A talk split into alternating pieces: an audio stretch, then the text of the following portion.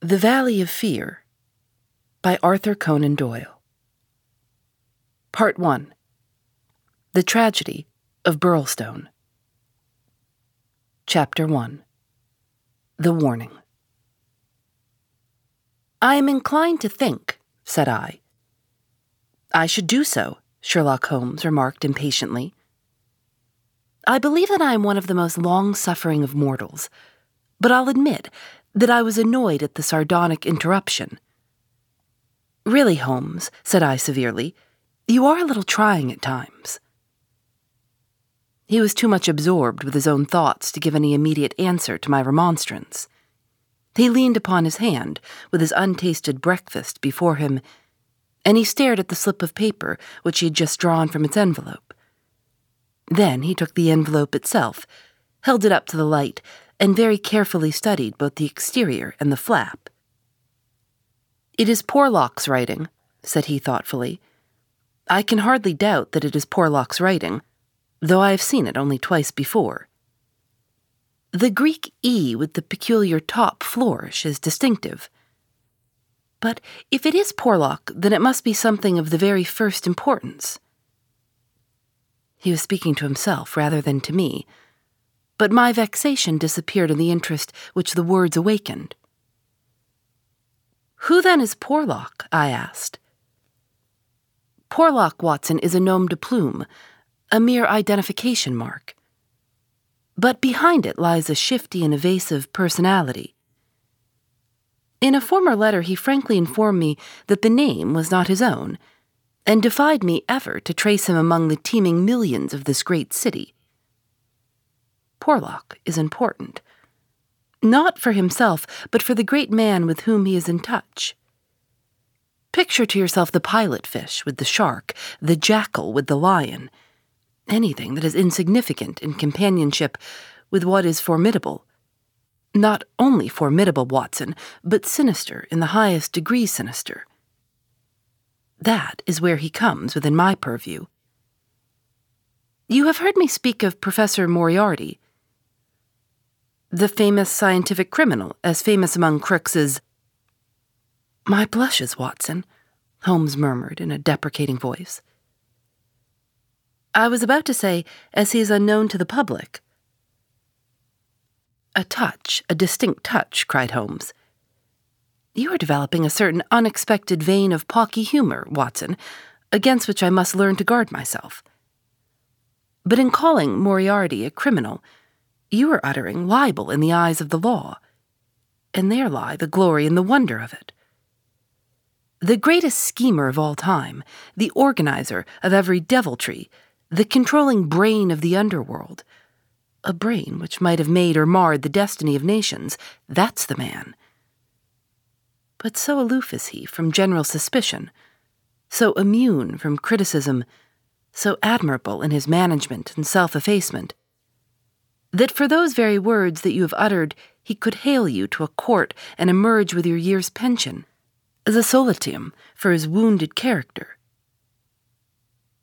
Is he not the celebrated author of The Dynamics of an Asteroid, a book which ascends to such rarefied heights of pure mathematics? that it is said that there is no man in the scientific press capable of criticizing it. Is this man a traduce? Foul mouthed doctor and slandered professor, such would be your respective roles. That's genius, Watson. But if I am spared by lesser men, our day will surely come. May I be there to see? I exclaimed devoutly. But you were speaking of this man Porlock.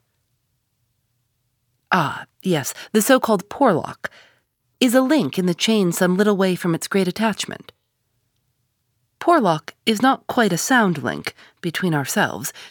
He is the only flaw in that chain so far as I have been able to test it.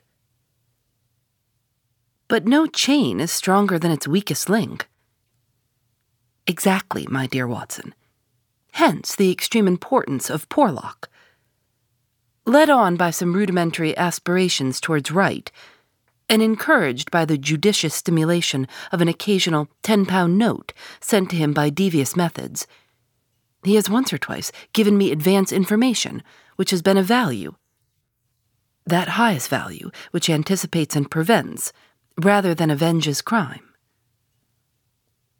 I cannot doubt that if we had the cipher, we should find that this communication is of the nature that I indicate.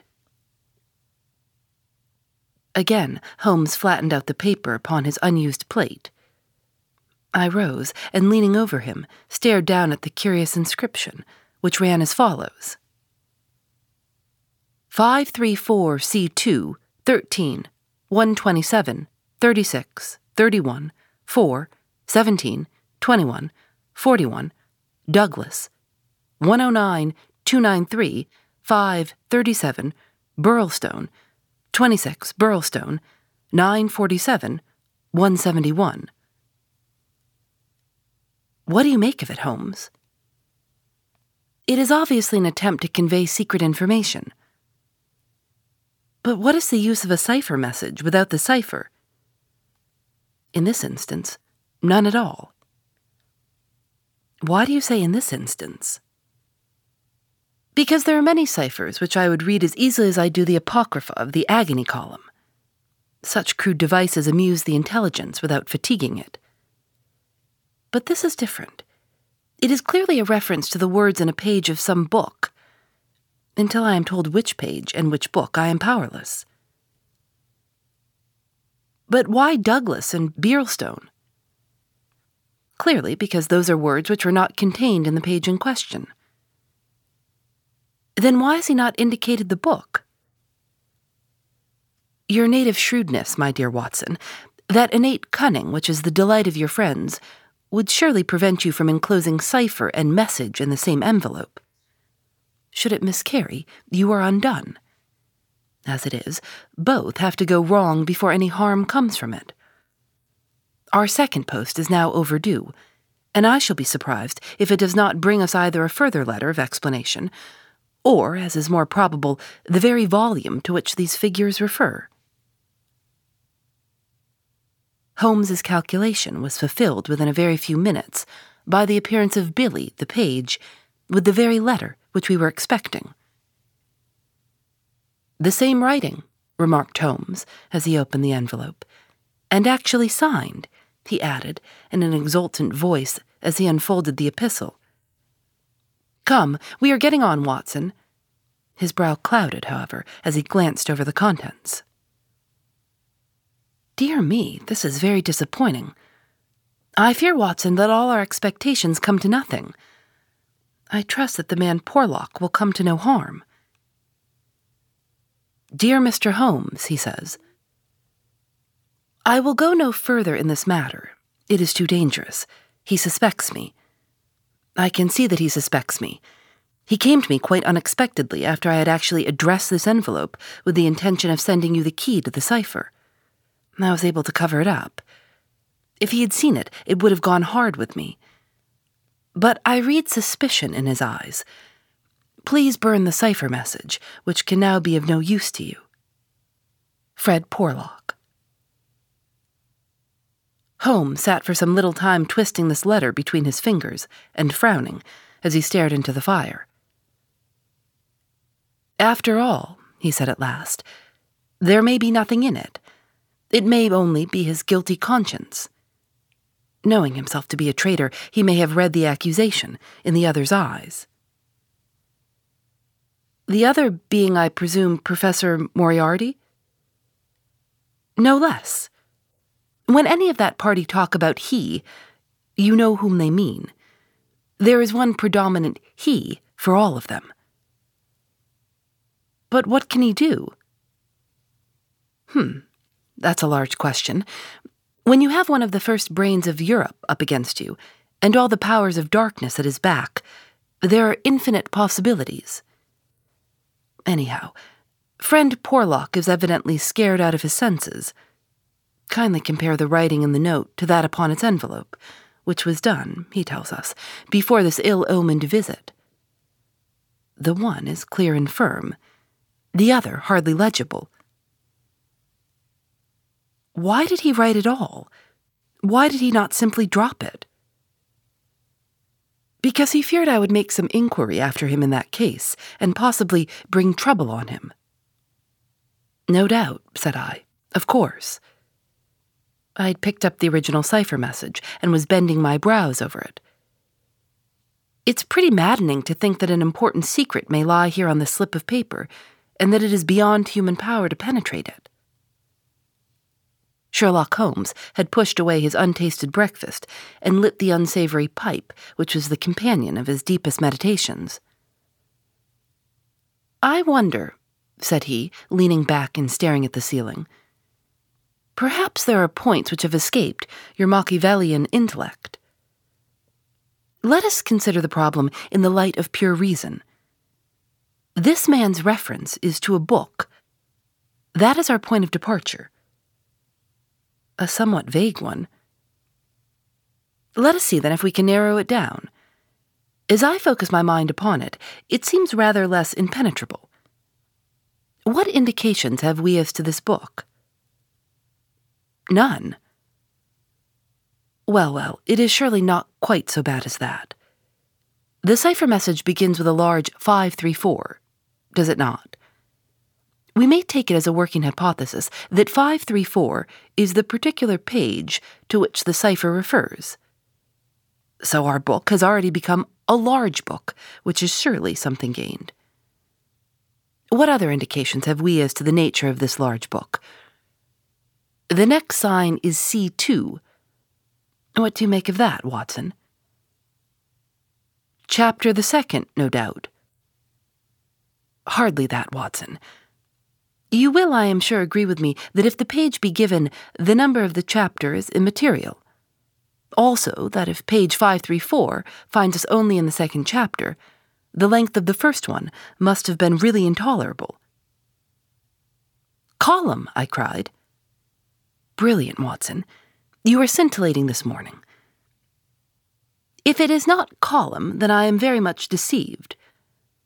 So now, you see, we begin to visualize a large book printed in double columns, which are each of a considerable length, since one of the words is numbered in the document as the 293rd. Have we reached the limits of what reason can supply? I fear that we have. Surely you do yourself an injustice. One more, my dear Watson, yet another brainwave. Had the volume been an unusual one, he would have sent it to me. Instead of that, he had intended, before his plans were nipped, to send me the clue in this envelope. He says so in his note. This would seem to indicate that the book is one which he thought I would have no difficulty in finding for myself.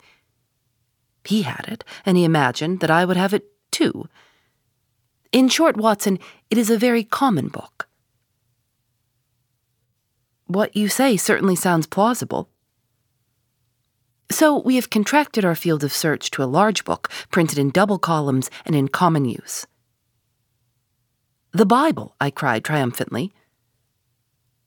Good, Watson, good, but not, if I may say so, quite good enough.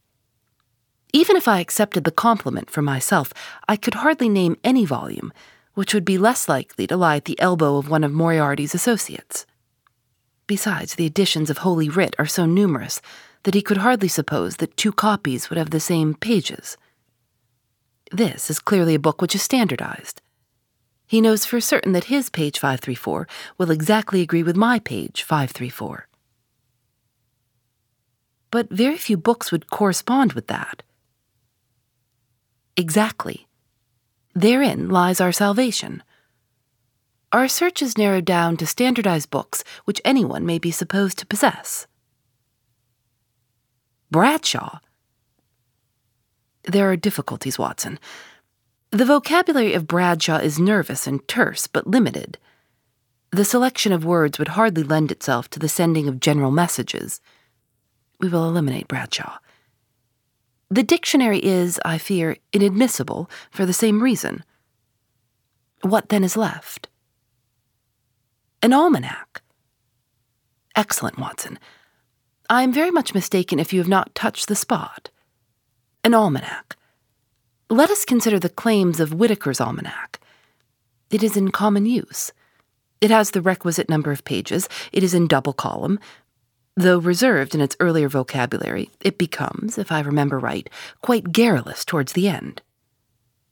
He picked up the volume from his desk. Here is page 534, column 2, a substantial block of print dealing, I perceive, with the trade and resources of British India. Jot down the words, Watson. Number 13 is Maratha. Not, I fear, a very auspicious beginning. Number 127 is government, which at least makes sense, though somewhat irrelevant to ourselves and Professor Moriarty. Now, let us try again. What does Maratha, government, do? Alas, the next word is pig's bristles. We are undone, my good Watson. It is unfinished. He had spoken in jesting vein, but the twitching of his bushy eyebrows bespoke his disappointment and irritation. I sat helpless and unhappy, staring into the fire. A long silence was broken by a sudden exclamation from Holmes, who dashed at a cupboard, from which he emerged with a second yellow covered volume in his hand. We pay the price, Watson, for being too up to date, he cried. We are before our time and suffer the usual penalties. Being the 7th of January, we have very properly laid in the new almanac. It is more than likely that Porlock took his message from the old one. No doubt he would have told us so had his letter of explanation been written. Now, let us see what page 534 has in store for us. Number 13 is there, which is much more promising. Number 127 is is. There is. Holmes's eyes were gleaming with excitement, and his thin, nervous fingers twitched as he counted the words. Danger.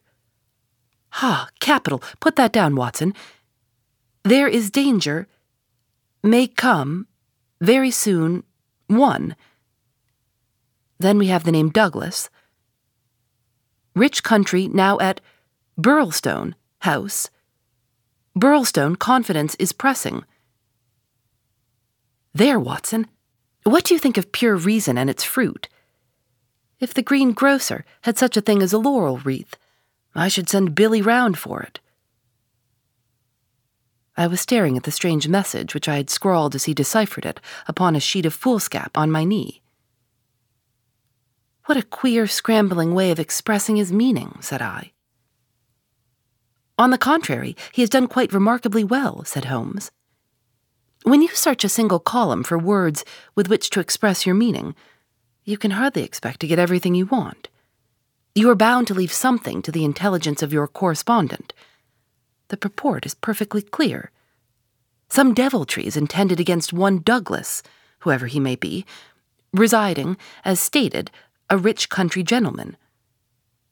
He is sure, confidence was as near as he could get to confident, that it is pressing there's our result, and a very workmanlike little bit of analysis it was. Holmes had the impersonal joy of the true artist in his better work, even as he mourned darkly when it fell below the high level to which he had aspired. He was still chuckling over his success when Billy swung open the door and Inspector MacDonald of Scotland Yard was ushered into the room. Those were the early days at the end of the 80s when Alec MacDonald was far from having attained the national fame which he has now achieved. He was a young but trusted member of the detective force, who had distinguished himself in several cases which had been entrusted to him. His tall, bony figure gave promise of exceptional physical strength, while his great cranium and deep set, lustrous eyes spoke no less clearly of the keen intelligence which twinkled out from behind his bushy eyebrows. He was a silent, precise man, with a dour nature and a hard Aberdonian accent. Twice already in his career had Holmes helped him to attain success, his own sole reward being the intellectual joy of the problem. For this reason, the affection and respect of the Scotchman for his amateur colleague were profound, and he showed them by the frankness with which he consulted Holmes in every difficulty Mediocrity knows nothing higher than itself, but talent instantly recognizes genius. And MacDonald had talent enough for his profession to enable him to perceive that there is no humiliation in seeking the assistance of one who already stood alone in Europe, both in his gifts and in his experience. Holmes was not prone to friendship, but he was tolerant of the big Scotchman and smiled at the sight of him. You are an early bird, Mr. Mac, said he. I wish you luck with your worm. I fear this means that there is some mischief afoot. If you said hope instead of fear, it would be nearer the truth, I'm thinking, Mr. Holmes, the inspector answered with a knowing grin. Well, maybe a wee nip would keep out the raw morning chill. No, I won't smoke. I thank you. I'll have to be pushing on my way, for the early hours of a case are the precious ones, as no man knows better than your own self. But, but. The inspector had stopped suddenly and was staring with a look of absolute amazement at a paper upon the table. It was the sheet upon which I had scrawled the enigmatic message. Douglas, he stammered. Birlstone. What's this, Mr. Holmes? Man, it's witchcraft. Where in the name of all that is wonderful did you get those names? It is a cipher that Dr. Watson and I have had occasion to solve. But why? What's amiss with the names? The inspector looked from one to the other of us in dazed astonishment. Just this, said he, that Mr. Douglas of Birlstone Manor House was horribly murdered last night. Phoebe Reads a Mystery is recorded in the studios of North Carolina Public Radio, WUNC.